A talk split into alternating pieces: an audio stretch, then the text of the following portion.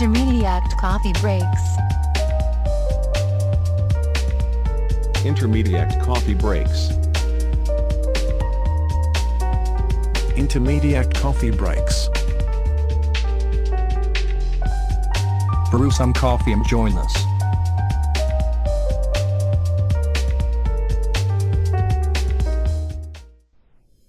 Καλησπέρα και καλώς ήρθατε στο Intermediate Coffee Break νούμερο 9, αυτό του Μαΐου, αυτό της τελευταίας Παρασκευής του Μαΐου. Εδώ πέρα που συναντιόμαστε διαδικτυακά αυτή την περίοδο, πίνουμε τον καφέ μας και συζητάμε για πράγματα και πρόσωπα που πιστεύουμε ότι αξίζει ε, να μοιραστούμε πράγματα, εμπειρίες και καταστάσεις.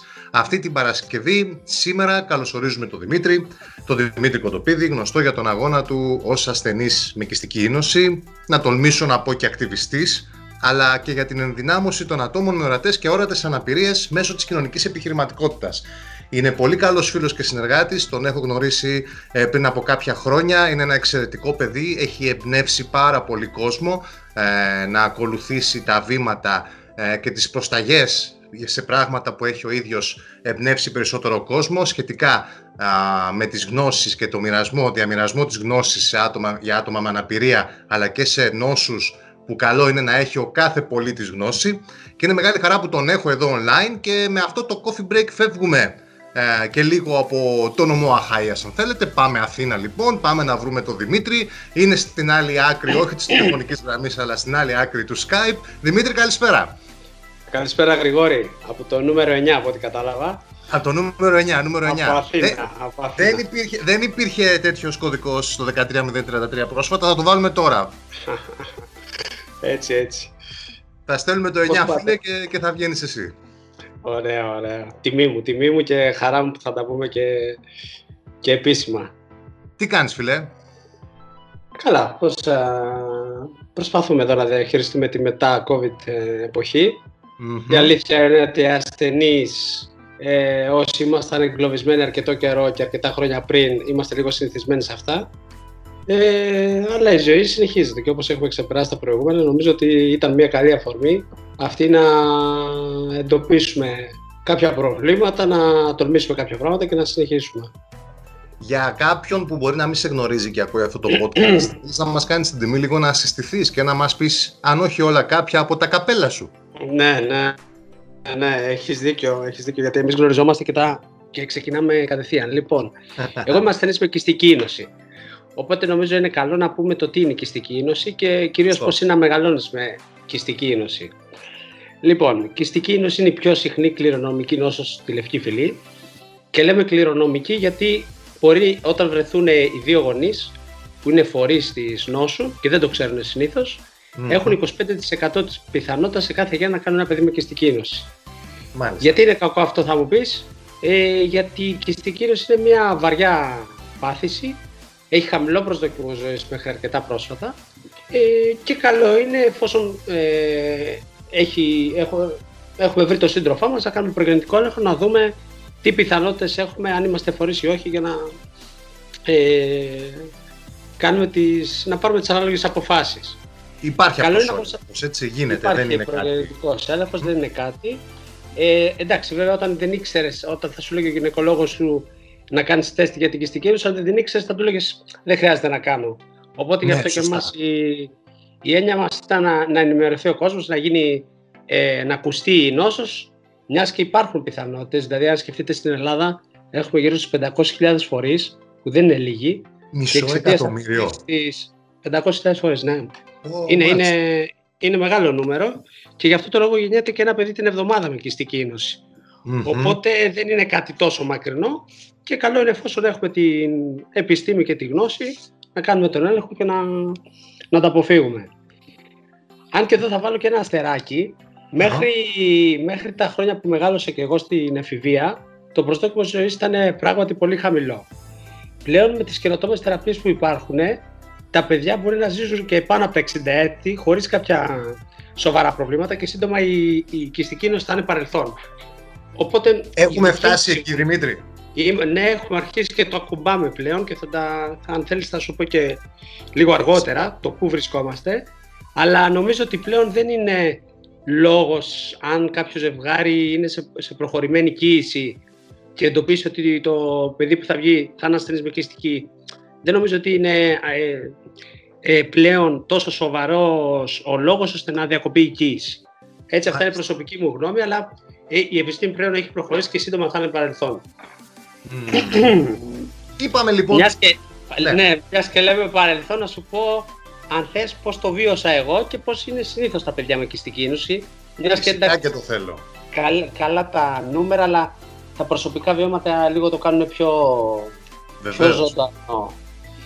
Το, όταν είσαι μικρός, πιτσιρικάς θυμάμαι, αυτό που με ταλαιπωρούσε πολύ ήταν ότι πρέπει να κάνουμε πρωί, μεσημέρι, βράδυ φυσιοθεραπεία. Δηλαδή πριν σηκωθείς να πας στο σχολικό σου, στο σχολείο έπρεπε να κάνεις ε, εισπνοές με ένα μηχάνημα και να σου κάνουν οι γονείς σου κάποια χτυπήματα στην πλάτη ως φυσιοθεραπεία. Δεν Καθημερινά, είναι κα- Δημήτρη. Καθημερινά δεν ήταν κάτι, δηλαδή ε, μόνο όταν μίλαγες με τους συμμαθητές, ας πούμε, καταλάβαινες ότι εσύ ζεις και αυτό. Δεν ήταν κάτι τόσο σημαντικό.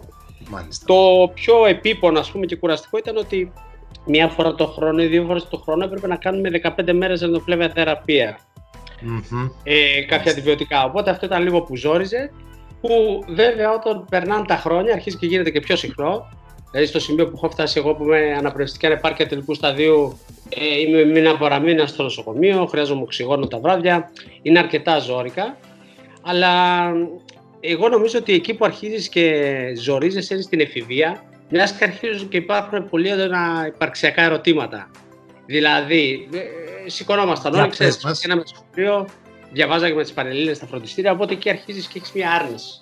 Και έλεγα κι εγώ τότε, α, ε, για ποιο λόγο ας πούμε, να ξενυχτάω, για ποιο λόγο να δώσω πανελλήνιες, για ποιο λόγο να σπουδάσω, να κάνω Ε, ε, μεταπτυχιακό. είναι, είναι και η ηλικία, αν μου επιτρέπεις Δημήτρη, που ίσως νιώθεις και πιο άτρωτος από ποτέ, έτσι. Ή- Δηλαδή είσαι- είναι αυτή η ηλικία η εφηβεία που νιώθεις ότι είμαι εγώ against the world, είμαι εγώ και ο κόσμος Έτσι, όλος. και έχεις πολλή αντίδραση, έχεις μεγάλη αντίδραση, οπότε όλα τα βιώνεις πολύ πιο έντονα. Και ενώ το καθιερωμένο πρόγραμμα που κάνουν όλοι στην ηλικία σου είναι να διαβάζω για τις Πανελλήνιες, εσύ λες για ποιο λόγο να διαβάσω; Για ποιο λόγο να πάρω προϋπηρεσία, να κάνω μεταπτυχιακό, όταν η ζωή μπορεί να τελειώσει στα 25, γιατί τότε τόσο ήταν το προσδόκιμο ζωής τότε. Οπότε λες δεν έχει νόημα τίποτα από όλα αυτά. Ε, και ευτυχώς τότε είχα ένα καλό προσωπικό γιατρό που Μμ. που μου είπε, του, του, του είχα εκφράσει αυτά και του λέω: Εγώ δεν θέλω. Αρνούμε να κάνω φάρμακα, αρνούμε τα πάντα. Άμα είναι να, να πεθάνουμε, να πεθάνουμε, να τελειώνουμε. Οπότε Μάλιστα. αυτός ο γιατρός δεν ήταν. Ε, με είχε συμβουλεύσει πολύ σωστά και μου στάθηκε σαν πατέρας τότε. Και μου είπε το εξής: Μου λέει, παιδί μου, έχεις δίκιο. Πράγματι, τα στατιστικά αυτά λένε. Και πολύ πιθανό να μην ζήσεις μετά από τότε. Αλλά αν μου λέει γίνεις στραβή και ζήσεις, τι θα κάνεις; σου, σου είπα αυτή την ατακά. Ναι, ναι, ναι. Οπότε μου το γύρισε στο τούμπα, δηλαδή εγώ μαζί σου. Αλλά τι θα κάνεις; Και ευτυχώς τον άκουσα τότε γιατί έχω φτάσει σήμερα στα 38 και είχα σπουδάσει και είχα πάρει κάποια εφόδια για να μπορώ να συνεχίσω. Επομένως, ναι, υπάρχουν τα στατιστικά. Πολλές φορές μπορεί να είναι και ε, α- αρνητικοί κάποιοι δείκτες, αλλά μπορεί εσύ να είσαι η εξαίρεση στο στατιστικό ή να, είσαι, να μην το έχεις διαβάσεις καλά. Οπότε, καλό είναι να κάνουμε μέχρι εκεί που μπορούμε και ας τα αφήσουμε τα άλλα στη συγκυρία, στο Θεό, στην τύχη, δεν ξέρω εγώ πού. Αλλά ας έχουμε κάνει το κομμάτι το δικό μας. Απίστευτο. Οπότε να, γε- να κρατήσουμε και να γεμίζουμε το καλάθι της ζωής με εμπειρίες, έτσι. Έτσι ήταν το, το μότο και το δικό μου, δηλαδή μέχρι το 2010 κάπου στα 28 προσπαθούσα κάθε μέρα να το να γεμίσω εμπειρίες τέρμα. Δούλευα σεζόν Μύκονο, δεν ξέρω αν ξέρεις και αν έχεις ακούσει τι γίνεται εκεί. Ε, πήγαινα ακουστά. ταξίδια. Έτσι, έτσι, έτσι. Ε, πήγαινα όπου τέλος πάντων υπήρχε φασαρία και προσπαθούσα και εγώ να δουλεύω ώστε να βγάζω τα χρήματα για να πηγαίνω ταξίδια. Και έχω γυρίσει πραγματικά ε, και όλη την Ευρώπη, έχω πάει Ταϊλάνδη, έχω πάει Κούβα, προσπαθώντας ακριβώς να, να το γεμίσω όσο πάει. Και είναι, μέχρι ένα σημείο είναι ένα καλό μότο. Βέβαια, μετά από κάποια εποχή, και εγώ προσωπικά το βιώσα το 2010, αν θυμάστε τότε με την κρίση, με την πλατεία των αγα- αγανακτισμένων, είχαν αρχίσει και κλονίζονται το, ξέρεις, το περνάμε καλά, ήμουνα και σε αυτή την ηλικία και εμένα με άγγιξε τότε γιατί άρχισαν να κλείνουν τα νοσοκομεία, άρχισαν να υπάρχουν περικοπές στην υγεία ε, και έτσι εγώ αναγκάστηκα να δω το τι θα κάνω με το νοσοκομείο μου που έχει κλείσει. Και κάπου Κάτι που για σένα ήταν σημαντικό κομμάτι στην καθημερινότητά σου μέχρι τότε, ναι, έτσι. ζωτική σημασία. Δηλαδή, όταν εμείς πηγαίναμε στο νοσοκομείο συνέχεια και κάναμε θεραπείες μας, αν έκλεινε το νοσοκομείο, ήμασταν στον αέρα. Βέβαια. Οπότε εκεί καταλαβαίνεις ότι κάτι πρέπει να κάνεις. Και ε, αναγκάστηκα τότε να τα αφήσω όλα. Ήμουν στην αρχιτεκτονική τότε και σταδιακά αναγκάστηκα να εγκαταλείψω για να, να δω τι θα κάνουμε με τα νοσοκομεία μας και πώς εγώ μπορώ πλέον να, να αλλάξω αυτό το που πάει να γίνει. Ναι. Και τι έκανε το κλικ, τι έγινε, γύρισε κάποιος διακόπτης, πώς προχώρησες από εκεί; Ε, τότε λοιπόν εγώ ασχολήθηκα με το σύλλογο. Βρεθήκαμε δηλαδή κάποιοι ασθενείς και είπαμε: Ωραία, τώρα τι θα κάνουμε. Είναι ζωτική σημασία για μας το νοσοκομείο και τα φάρμακα.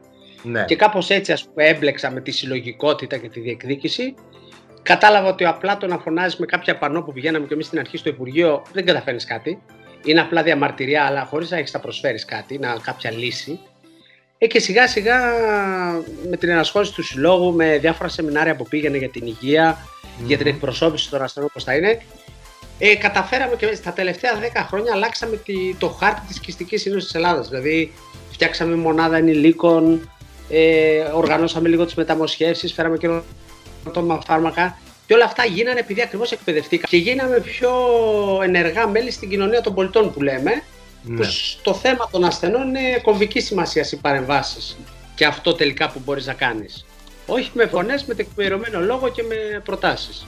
Οπότε Δημήτρη, αν ε, μου επιτρέψεις ένα προσωπικό σχόλιο ε, για, για μία κληρονομική νόσο ε, τόσο κοινή, έτσι, για, για τη λευκή φυλή όπως είπες, ε, τα τελευταία 10 χρόνια ουσιαστικά έχει υπάρξει μία αλφα ποιοτική οργάνωση ε, για να δε- διευθετούνται τα ζητήματα; Ναι, το λες σωστά και να σου το πω λίγο ακόμη καλύτερα.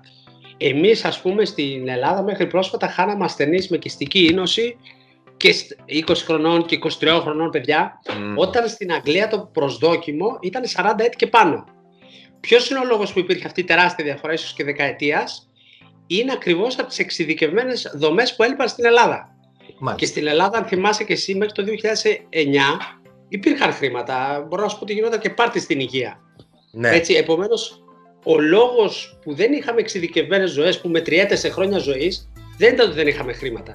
Ήταν ότι δεν γίνονταν σωστά η ανάπτυξη.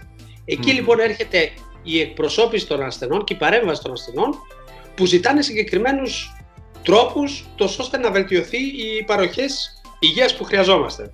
Στις σπάνιες παθήσεις χρειαζόμαστε εξειδικευμένες παροχές, κάποια φάρμακα, κάποιες ειδικές μονάδες, γιατρούς εξειδικευμένους, άρα όταν αρχίζεις και πας ε, με συγκεκριμένα αιτήματα με βάση κάποια ευρωπαϊκά πρωτόκολλα, αρχίζει και γίνεται δουλειά και αυτό μεταφράζεται σε χρόνια ζωής.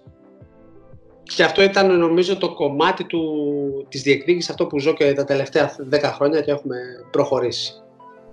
Οπότε από την άποψη της διεκδίκησης ας πούμε βέβαια σημαντικό ρόλο παίζει ο σύλλογος. Σωστά; Ο σύλλογος, ο σύλλογος είναι ο κάθε ασθενής που ασχολείται. Έτσι, δεν είναι κάποιο με μαγικό κουτί που όταν του βάλεις ένα αίτημα θα στο, θα στο ικανοποιήσει. Δεν είναι ένα λιχράρι. Είναι Βέβαια. η συλλογική προσπάθεια, εγώ το λέω ένα κοινό ταμείο που βάζουμε οι ασθενείς, είτε είναι σε χρήματα είτε σε ώρες εθελοντική εργασίας, η καταγραφή των προβλημάτων για να μπορέσουμε να, να, να κάνουμε μια αλλαγή που θα βελτιώσει τις ζωές μας.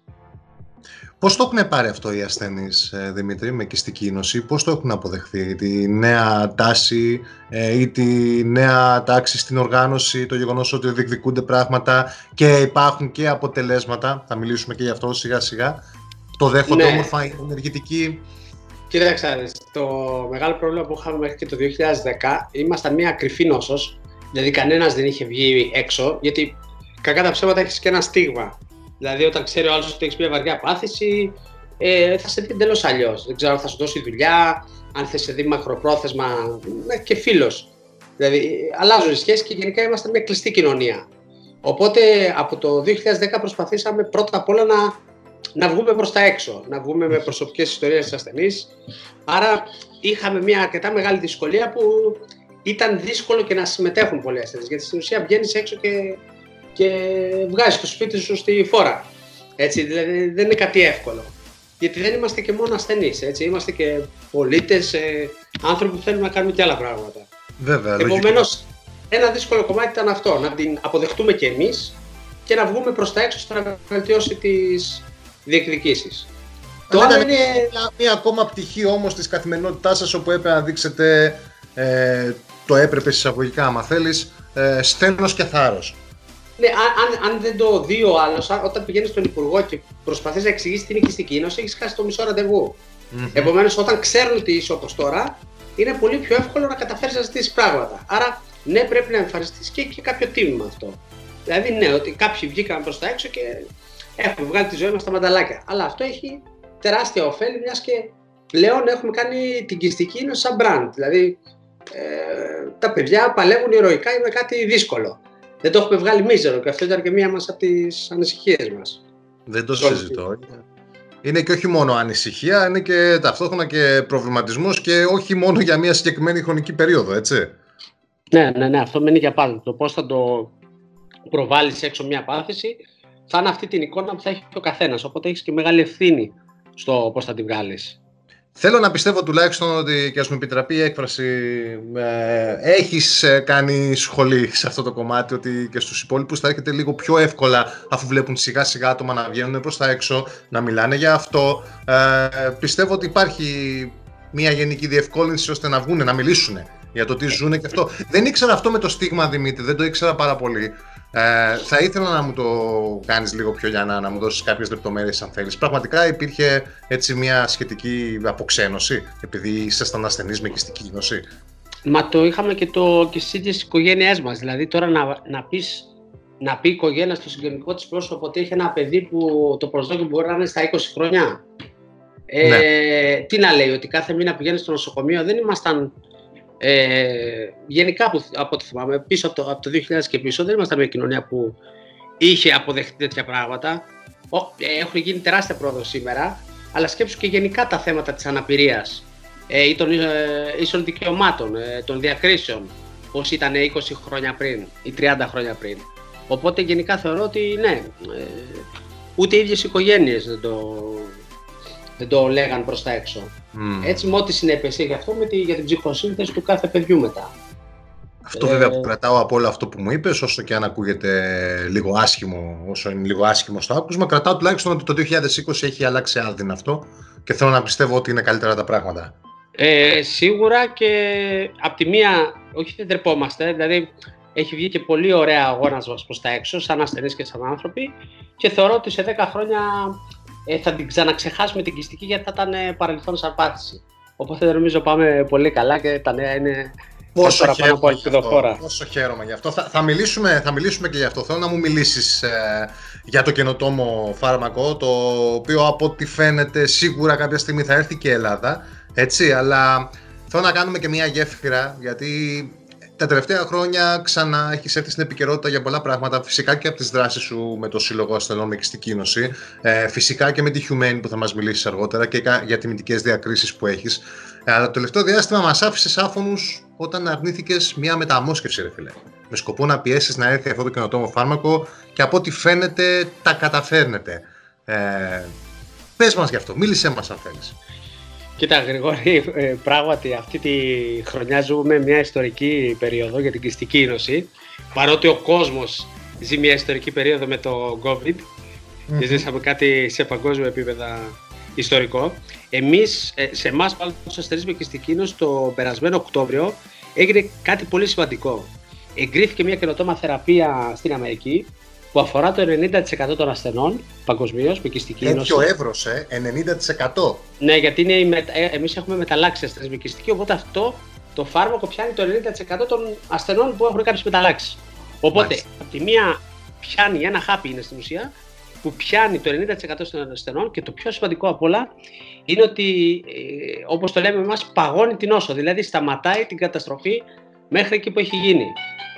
Επομένως, αυτό το φάρμακο είχαμε μεγάλη αγωνία από πέρσι πώς θα μπορέσει να, έχει, να έχουμε πρόσβαση και εμείς στην Ελλάδα μιας και είναι από τις ε, υψηλού κόστος θεραπείες και όταν λέμε υψηλού κόστος για σκεφτείς στην Αμερική η τιμή καταλόγου που ανακοινώθηκε ήταν 300.000 δολάρια ετησίως ανά ασθενή. Wow. Ε, ε, δηλαδή άμα αυτό είναι το κόστος ε, του ενός ασθενή καταλαβαίνεις στην Ελλάδα που έχει 400 πόσα, μιλάμε για εκατομμύρια και στην κάθε χώρα τέλος πάντων ε, 400 επιλέξιμους έχουμε στην Ελλάδα για αυτό το φάρμακο από ό,τι υπολογίζεται, οπότε καταλαβαίνεις ότι είναι μεγάλα τα κοστη και ιδίως τώρα σε μια περίοδο που τα συστήματα υγείας λόγω κορονοϊού έχουν γονατίσει, είναι, το κάνει αρκετά πιο δύσκολο να μπορέσει να το αποζημιώσει ένα κράτος, γιατί περί αυτού πρόκειται. Πρόκειται την αποζημίωση που θα γίνεται μέσα από το ασφαλιστικό μας φορέα. Οπότε εμείς είχαμε ξεκινήσει από πέρσι τον Νοέμβριο να κάνουμε μια καμπάνια και να φέρουμε σε επαφή τη φαρμακευτική εταιρεία και κυρίως να μπει προτεραιότητα στην κυβέρνηση. ε, αυτό το φάρμακο, μιας και ήταν πολύ ακριβό. Ε, και αγωνιούσαμε μιας και δεν είχαν προχωρήσει τα ραντεβού που θέλαμε. Και όπως ξαναείπα, γιατί έχουμε μια μεγάλη ανησυχία πώς θα μπορέσει να αποζημιωθεί ένα τόσο υψηλού κόστος φάρμακο. Έτσι λοιπόν το περασμένο Νοέμβριο, ε, όταν με κάλεσαν εμένα για μόσχευμα, ε, βρέθηκε μάλλον μόσχευμα και με κάλεσαν στην Αυστρία να μεταμοσχευθώ, θεώρησα ε, ότι ήταν, ε, πώς θα το πω, συγκυριακό, ότι αυτή την στρατηγική που είχα και πίστευα, έπρεπε να την αποδείξω για να την εφαρμόσω και εγώ ο ίδιος. Δηλαδή, αν πιστεύω τόσο πολύ στο φάρμακο και στα αποτελέσματά του, για να μπορέσω να πιέσω, ε, σκέφτηκα ότι ήταν καλό να αρνηθώ που στέκει και επιστημονικά, μιας και η μεταμόσχευση είναι λύση επιβίωσης. Δηλαδή, αφού έχεις εξαντλήσει κάθε θεραπεία, προχωράς σε μια μεταμόσχευση. Το...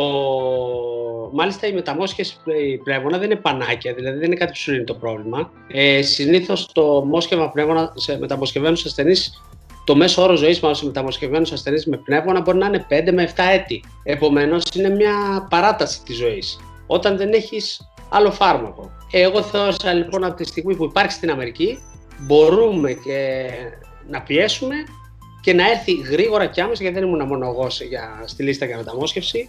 Υπήρχαν και άλλοι ασθενεί σε αυτή τη δύσκολη κατάσταση. Οπότε θεώρησα ότι έπρεπε να βάλω και τον εαυτό μου στη, σε αυτή τη στρατηγική. Και πράγματι, δύο μέρες μετά, ο ίδιος ο Υπουργός Υγείας βγήκε δημόσια σε συνέντευξη τύπου και κάλεσε τη φαρμακευτική εταιρεία για να έρθει και διαπραγματεύσει και να μας δώσει πρώιμη πρόσβαση. Οπότε κάποιες τέτοιες πολλές φορές ακτιβιστικές ε, κινήσεις που λέμε, που δεν είναι τόσο ξέρεις, διπλωματικές και στα πλαίσια της, ε, της καθιερωμένης πίεσης, μπορεί πράγματι να έχουν αποτελέσματα. Ε, έτσι λοιπόν από τότε έχουν ξεκινήσει συζητήσεις και αυτό που καταφέραμε πριν κανένα, κανένα μήνα είναι να δοθεί ε, αυτό το φάρμακο μέσω πρώιμης πρόσβασης στους ασθενείς που βρίσκονται σε κρίσιμη κατάσταση. Ε, αυτή στην Ελλάδα. Ναι, στην Ελλάδα. Σε, σε, μάλιστα. σε κάποιους ασθενείς στην Ελλάδα. Γιατί; Γιατί μέχρι τώρα δεν έχει εγκριθεί στην Ευρώπη η κυκλοφορία του, αλλά υπάρχει μια ηθική πρακτική που εφαρμόζεται στον κόσμο, στην οποία μια φαρμακευτική εταιρεία μπορεί να το δώσει μέσω πρώιμης πρόσβασης, δηλαδή το δίνει δωρεάν η εταιρεία, στους ασθενείς που κινδυνεύουν μέχρι να εγκριθεί. Οπότε η μάχη μας όλους αυτούς τους μήνες μας βοήθησε πολύ και ο κόσμος, χωρίς να μας ξέρει που κοινοποιούσε όλα αυτά που ζητάγαμε, ε, βοήθησαν και το φέραμε στην Ελλάδα και σε λίγες μέρες περιμένουμε να ξεκινήσουν οι ασθενείς που είναι σε κρίσιμη κατάσταση. Τι Οπότε, εξαιρετικά νέα είναι αυτά, τι εξαιρετικά νέα. Εξαιρετικά και είναι ένα δείγμα το πόσα μπορεί να καταφέρουν οι ασθενείς μέσω πίεσης των κοινωνικών δικτύων ή ναι. μέσω μιας οργανωμένης διεκδίκησης. Επομένως, ε, δε, δε, όπως το λέω εγώ, οι μάχες δεν χαρίζονται, κερδίζονται. Δηλαδή, Φυσικά. πρέπει να παλέψεις πολλές φορές για να καταφέρεις ένα αποτέλεσμα, παρότι μπορεί να είναι το αυτονόητο. Έτσι. Το φάρμακο είναι ένα αγαθό που θέλουμε να έχουμε όλη πρόσβαση, αλλά απ' την άλλη επειδή τα φάρμακα κοστίζουν, ε, πρέπει να διεκδικήσεις να πάρεις για την πάθησή σου το φάρμακο που, που θα σε κάνει καλά. Οπότε όταν ξέρεις πότε και πώς το ζητάς, μπορεί να τα καταφέρεις. Είναι, είναι case study από μόνο του και ο Σονούπο θα είναι και θα εξελιχθεί και σε success story από ό,τι φαίνεται και είμαι πάρα πολύ χαρούμενος γι' αυτό γιατί ξέρω και προσωπικά τον αγώνα σου αλλά θέλω να κάνουμε λίγο focus στα νούμερα Δημήτρη. Ε, είσαι 37-38 ετών, σωστά; Ναι, σωστά. σωστά. Ε, σε ποια ηλικία έγινε η διάγνωσή σου με ελκυστική νόση; Ε, μένα έγινε στα 8, στα 8. επειδή γεννήθηκε και ο αδερφός μου που είχε πάθηση και το είχε πιο έντονα τα, ε, τα προβλήματα σου και το εντόπισαν από μωρό. Αλλά συνήθως γιατί από μωρό ε, τα καταλαβαίνουν τα παιδιά γιατί παθαίνουν ηλαιό. Mm. Ε, εγώ στα 8 λοιπόν διαγνώστηκα επίσημα. Στα 8. Για να δω που θέλεις να το πας. Άρα έχεις 30 χρόνια στην καθημερινότητά σου με αυτό, σωστά; Σωστά, σωστά. Πόσα χρόνια περίμενες για τη μεταμόσχευση, Ήμουνα τα τελευταία δύο στη λίστα που είχα πέσει πολύ αναπληκτικά και ήμουν στο, στο, στο στάδιο του τελικό τέλος πάντων που δικαιούσε να μπει στη λίστα και να περιμένεις. Και αρνήθηκε στη μεταμόσχευση πότε περίπου, ποιο μήνα, αν θυμάσαι; Ε, το Νοέμβριο, πέρσι το Νοέμβριο. Το Νοέμβριο του 19. Και δύο μέρες μετά από την ημέρα που το αρνήθηκες, βγήκε ο υπουργός μας και είπε να έρθει να έρθει το φάρμακο αυτό και έχουμε Μάιο 2020, δηλαδή ένα εξάμεινο μετά και έχουμε φτάσει ήδη στις πρώτες δοκιμές σε άτομα που είναι πιο σοβαρά και ο Σονού που έρχεται και συνέχεια να έρθουν και άλλες παρτίδες. Ε, Ναι, Δηλαδή, τα θέλω- λες ε, εκλαϊκευμένα, αλλά ναι, κάπως έτσι. Θέλω, το- θέλω να καταλήξω και γιατί εμένα το controversy αυτό μου έχει κάνει μεγάλη εντύπωση. Γιατί και ακόμα αυτό το κάνει ακόμα και είμαι πολύ πιο χαρούμενος στο άκουσμα αυτό. Είσαι 30 χρόνια σε αυτή την καθημερινότητα. Με τα δύο τελευταία να είσαι πολύ πιο σοβαρά και να περιμένεις μια μεταμόσχευση. Και σε ένα εξάμεινο ουσιαστικά σου αλλάζει φίλε η ζωή τούμπα. Δηλαδή εκεί Αν που το λες. πάρουμε και με επιχειρηματικούς όρους, ε, είναι αυτό το pivot που λέμε που το αλλάζεις Το όλο pivot, το, ακριβώς. το business plan της ζωής. Δηλαδή ακριβώς, μέχρι τώρα έλεγες πώς θα τη βγάλω το επόμενο καλοκαίρι, ε, δεν μπορούσε να περπατήσει, είχες εντελώς ε, α- άλλες σκέψεις για το πού θα βρίσκεσαι του χρόνου, αν θα τη βγάλεις του χρόνου και ξαφνικά αυτή τη στιγμή έρχεσαι με μια κατάσταση που αλλάζει και λες μπορεί να ζήσω και τα επόμενα 5 και 10 χρόνια. Τι κάνουμε; Οπότε Ακριβώς. πρέπει να φτιάξεις ξανά το business plan της ζωής σου από την αρχή. Φτιάξεις το business plan της ζωής σου. Το κρατάω, φίλε. Εξαιρετική Ναι. ατάκα. Και ταυτόχρονα Ναι. να, έρθω, να, έρθω και στα, να έρθω και στα λόγια σου όταν ήσουν έφηβος που έλεγες Έλα, αμάν μου, ωραία, τι να κάνω, αύριο μεθαύριο είμαι, δεν είμαι. Και εδώ Αυτό πέρα να τη χάνει κάνω. από, από τον Νοέμβρη με, του 19 μέχρι στο τελευταίο εξάμεινο που είναι όντως σε γενικές γραμμές το αύριο και το μεθαύριο. Δεν είναι μεγάλο χρονικό Ναι, διάστημα. ναι, γίνονται Πόσα και γίνανε; Στραβές, στραβές και όλο, όλο τη βγάζουμε. Εμένα με, πλέον με κοροϊδεύουν οι φίλοι μου ότι είμαι επτάψυχος, ότι δεν, δεν πρόκειται να πεθάνω ας πούμε και ότι θα τους τάψω όλους κιόλας. Τέτοιες στραβές και τέτοιο Ναι. κορόιδεμα να έχεις πάντα. Έτσι στραβές, ε, εύχομαι να έρχονται σε όλους. Οπότε να αναμένουμε περισσότερα, περισσότερες εξελίξεις και ευχάριστα νέα για το φάρμακο, για την κυστική νοσή. Δώσε μας αν θέλεις ε, μια, δύο, τρεις ιστοσελίδες ή κάποιο να μπορούμε να ενημερωνόμαστε γι' αυτό. Το site του Πανελλήνιου Συλλόγου είναι το cysticfibrosis.gr Οπότε εκεί έχουμε όλες τις εξελίξεις και νομίζω κάνουμε πολύ παραπάνω φασαρία από ό,τι είναι στο site, δηλαδή πιστεύω τα βλέπετε και, στα, και στις ειδήσεις και στα κανάλια. Βέβαια, Μας Έχουμε κάνει αρκετά καλή δουλειά. Οπότε θα, θα τα μάθετε και τα, και τα μαθαίνει ο κόσμος πλέον. Είναι πολύ καλό που οι δημοσιογράφοι πλέον το έχουν ως ε, βασικό θέμα της επικαιρότητας. Χαίρομαι που συμβαίνει αυτό και φυσικά και ο αγώνας σας δικαιώνεται ε, και στα media και με τη συνεχή προβολή και έτσι πρέπει να γίνεται και σωστά γίνεται. Να σου πω, πάμε να μιλήσουμε για το Abilities Days, ρε φίλε. Για πάμε, για πάμε. Λοιπόν, Τι απορίες, ε, τι δεν σου λύσαμε πέρσι; Τι απορίες σου. Ε, Κοίταξε, εγώ προσωπικά πέρασα όχι μόνο εξαιρετικά, το κατευχαριστήθηκα α, και δεν, δηλαδή γυρίζοντας μετά στην Πάτρα και συζητώντας το και με την ομάδα εδώ στο γραφείο στην Intermediate ε, είπα ότι ήταν ε, οι έξι ώρες που ήταν ε, οι καθαρές ώρες που άκουγα τις ομιλίες ατόμων ε, που άνοιξε περισσότερο το μυαλό μου από ποτέ. Δηλαδή μέσα σε μία μέρα, σε 6-7 ώρες σε με τις ομιλίες και όλους αυτούς τους ανθρώπους που ήρθαν και έδωσαν ε, το παρόν και έδωσαν τις εμπειρίες τους, μου άνοιξε το μυαλό περισσότερο από ποτέ.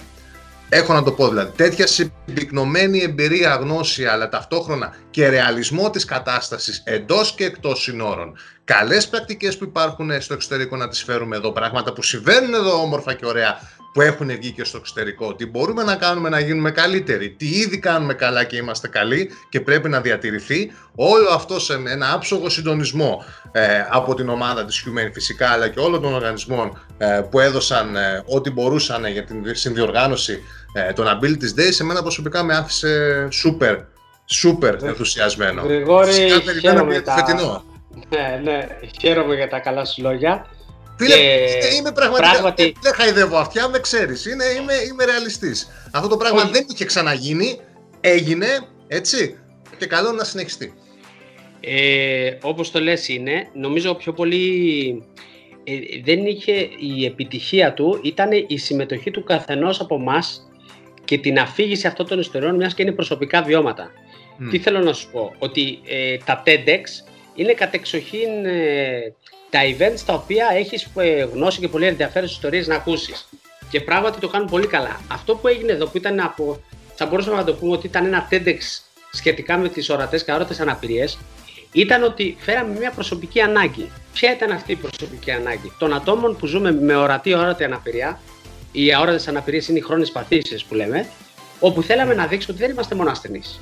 Είμαστε και πολίτες. Θέλουμε μαζί σου μπορούμε να κάνουμε πράγματα. Άρα αυτό που θέλησε να κάνει αυτό το event ήταν η ανάγκη που είχαμε να αναδείξουμε τις ικανότητες που έχουμε οι άνθρωποι με τις ορατέ αόρατε αναπηρίες. Για παράδειγμα, ε, εγώ δεν είμαι ασθενής ε, ή, ή δεν είμαι εκπρόσωπος ασθενών. Είμαι μάλλον και αυτό. Εγώ είχα και εγώ τα όνειρά μου, μου άρεσε το design. Ε, ξεκίνησα Ναι. γραφιστική, συνέχισα αρχιτεκτονική. Μετά συνέχισα κοινωνική επιχειρηματικότητα.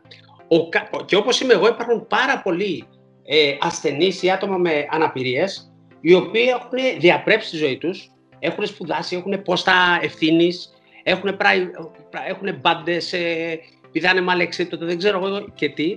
Οπότε αυτό βοηθούσε πρώτον τους ίδιους να εκφραστούν, να αποδείξουν ότι μπορούν να κάνουν πράγματα. Δεύτερον, ε, να, να αρχίσει να αλλάζει λίγο αυτή, αυτό το, η εικόνα μιζέριας που υπήρχε για τα άτομα με αναπηρία ε, Μπράβο.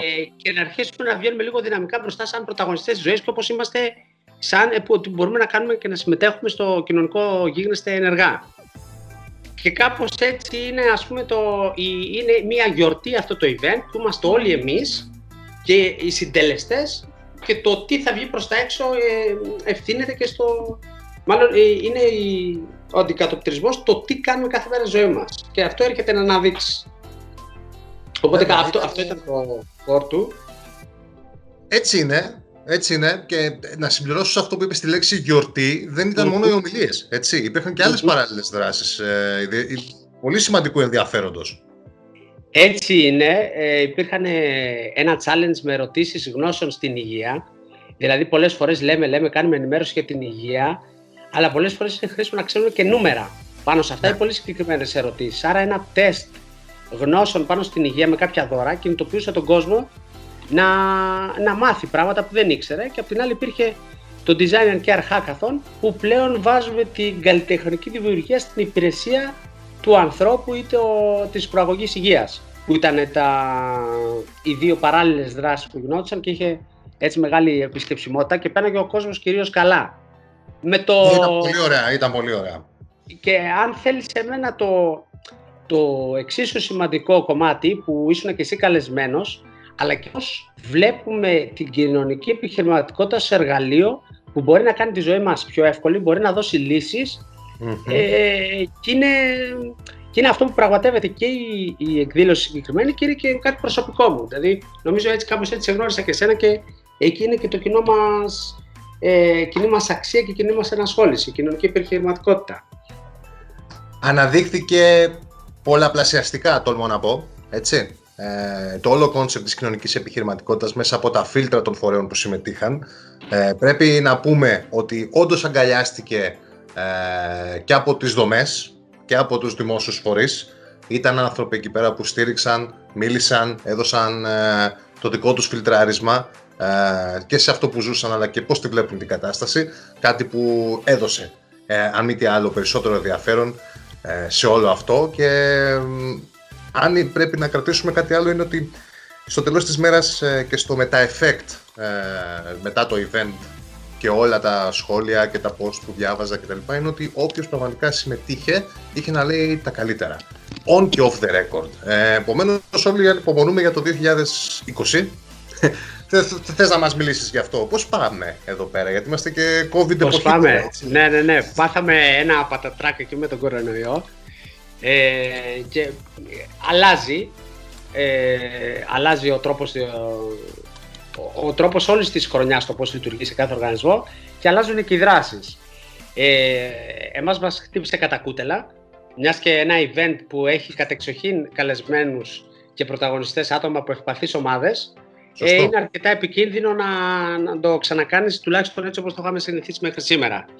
Ε, δεν θα μπορούσαμε με τίποτα να καλέσουμε ασθενείς ή να συμμετέχουν ασθενείς σε κάτι που όπως φαίνεται δεν έχουμε τελειώσει οριστικά και τον Οκτώβριο που είχε γίνει πέρσι και σκοπεύουμε να γίνει και φέτος ε,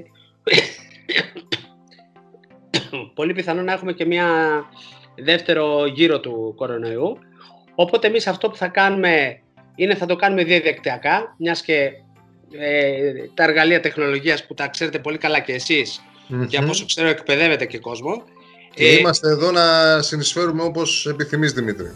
Έτσι, έτσι, έτσι. Ε, οπότε θεωρώ ότι μπορούμε να τα αξιοποιήσουμε αυτά και να, να δούμε μια διαφορετική εκδοχή ενός event μέσα από το διαδίκτυο. Πώς μπορούμε λοιπόν αυτές τις αξίες που έχουμε να αποδείξουμε ότι τα άτομα με αναπηρίες, ορατές ή μη, έχουν ικανότητες, πώς μπορούμε να το κάνουμε αυτό και διαδικτυακά. Και νομίζω ότι θα είναι και μια πρόκληση ε, να δούμε πού μπορούμε να φτάσουμε με, τους νέους, με τις νέες συνθήκες.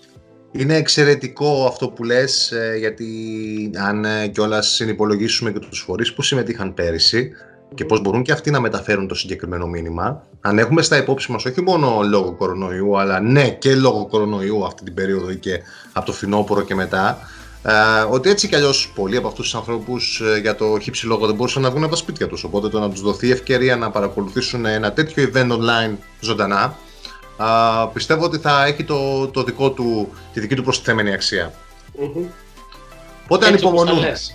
Ανυπομονούμε. Α, περισσότερα θα μας πεις όταν έρθει η ώρα, δεν το συζητώ.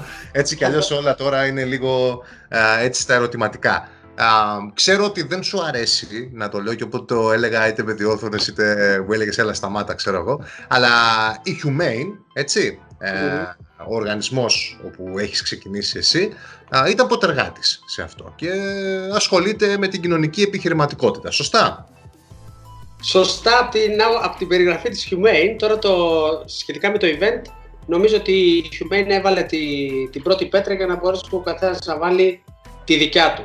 Έτσι, Μμμ. δηλαδή ε, ε, μια γιορτή των ατόμων με αναπηρία ορατή ή μη, των ανθρώπων που δημιουργούν, των ανθρώπων που κοι- επιχειρούν κοινωνικά, ανήκει σε όλους. Οπότε κάπως έτσι θα είναι η πορεία της. Αυτό εμείς που βάλαμε ήταν μια τεχνογνωσία που είχαμε σε αυτά που ασχολείται η Humane, που στην ουσία ε, πιστεύουμε στην κοινωνική επιχειρηματικότητα και πώς ο κόσμος μπορεί να γίνει ανθρώπινος μέσα από ρεαλιστικές λύσεις. Απ' τη μία είμαστε στο, δρα- δραστηριοποιούμαστε στο κοινωνικό μάρκετινγκ, Μμμ. αυτό που λέγαμε και πριν, πώς θα αλλάξει το στερεότυπο που έχει αποτυπωθεί στον κόσμο ε, και την εικόνα που έχει για τους χρόνιους ασθενείς, τα άτομα αναπηρία. Θέλουμε να το ανατρέψουμε αυτό και γι' αυτό δίνουμε μεγάλη αίσθηση στο design, στο, στα χρώματα, στη σκηνοθεσία.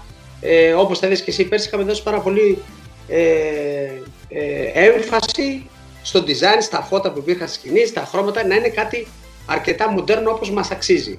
Σωστό. Έτσι, τα άτομα με αναπηρία έχουμε ικανότητες, είμαστε κι εμείς, ε, έχουμε αισθητική, έχουμε καλλιτεχνική άποψη, οπότε ένα κομμάτι είναι αυτό, του κοινωνικού marketing σχετικά με, τη, με τα θέματα της αναπηρίας και υγείας. Και το ένα δεύτερο που έχουμε τεχνογνωσία και ασχολούμαστε πολύ στη Humane είναι η ένταξη των ατόμων με αναπηρία.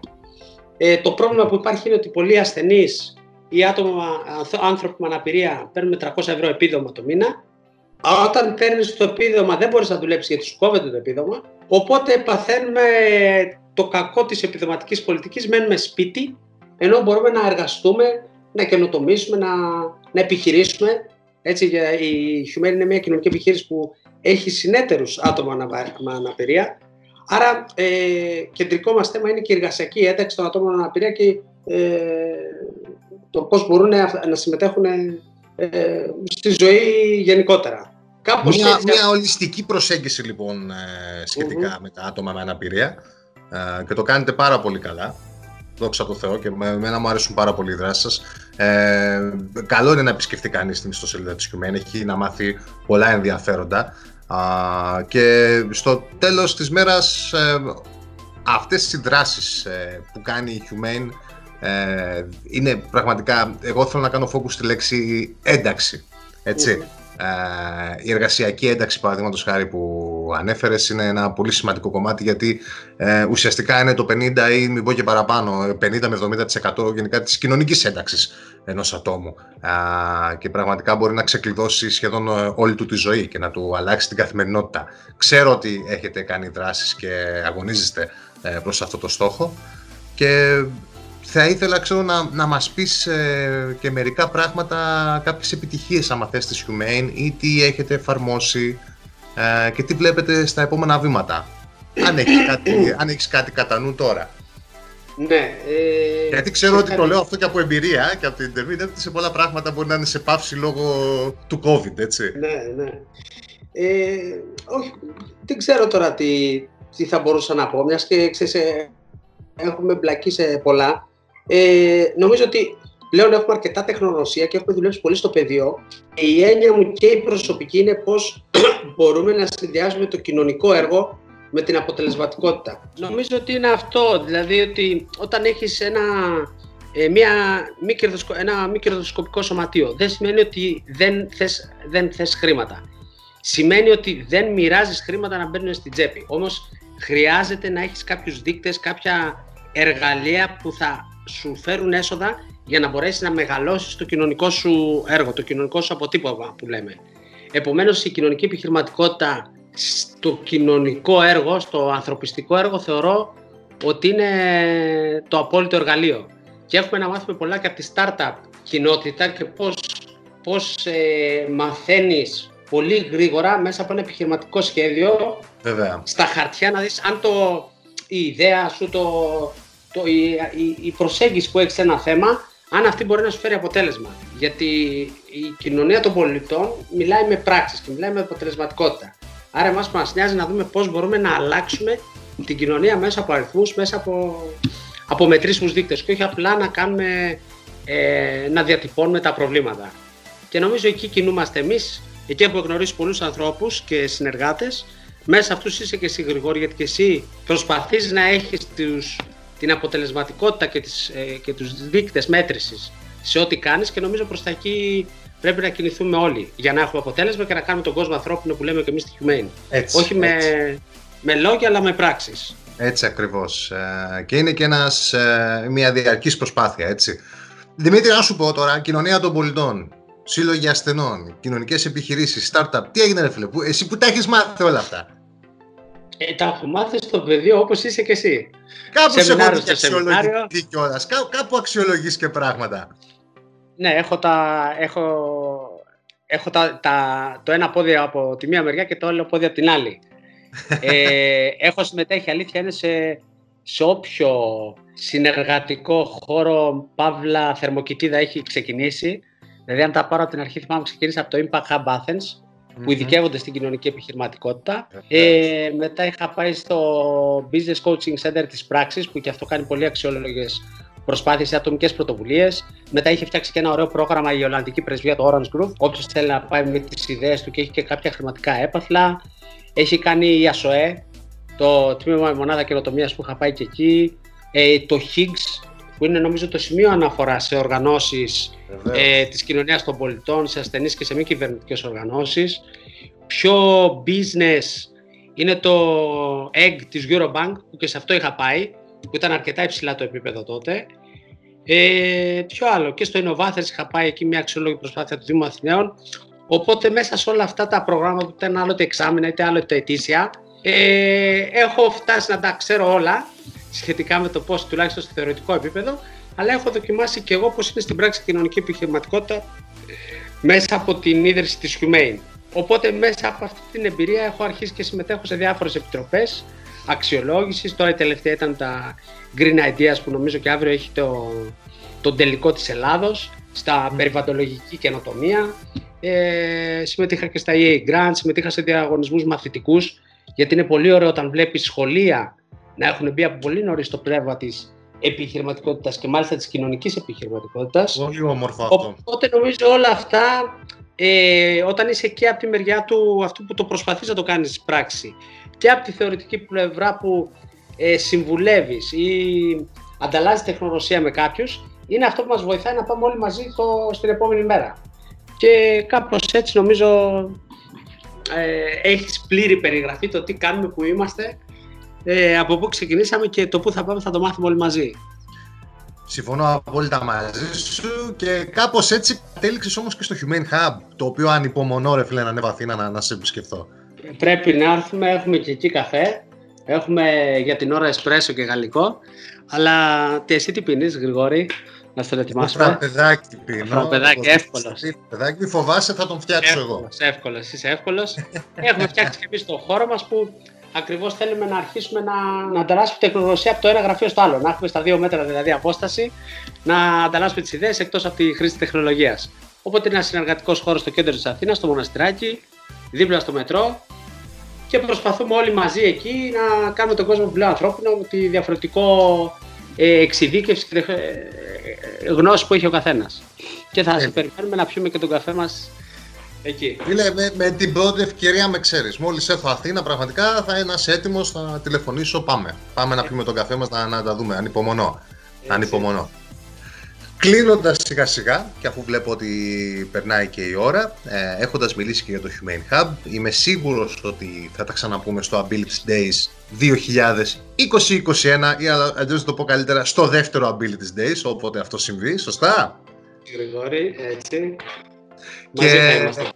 Ε, ναι, ναι, ναι, εννοείται. Και εν μέσω κορονοϊού, ο καθής μπορεί να ε, σας επισκέφτεται. Ανοίγεται, παρεπτόντως, συγγνώμη Δημήτρη, ανοίγεται. Τώρα Ναι, ανοίξατε. όχι, είμαστε κανονικά ανοιχτά. Εμάς ε, ο συνεργατικός χώρος είναι στημένα έτσι τα τραπέζια που έχει ούτως ή άλλως αρκετά μέτρα απόστασης και με ένα plexiglass που θα τοποθετήσουμε σύντομα θα νομίζω ότι θα είμαστε έτοιμοι και για το χειμώνα.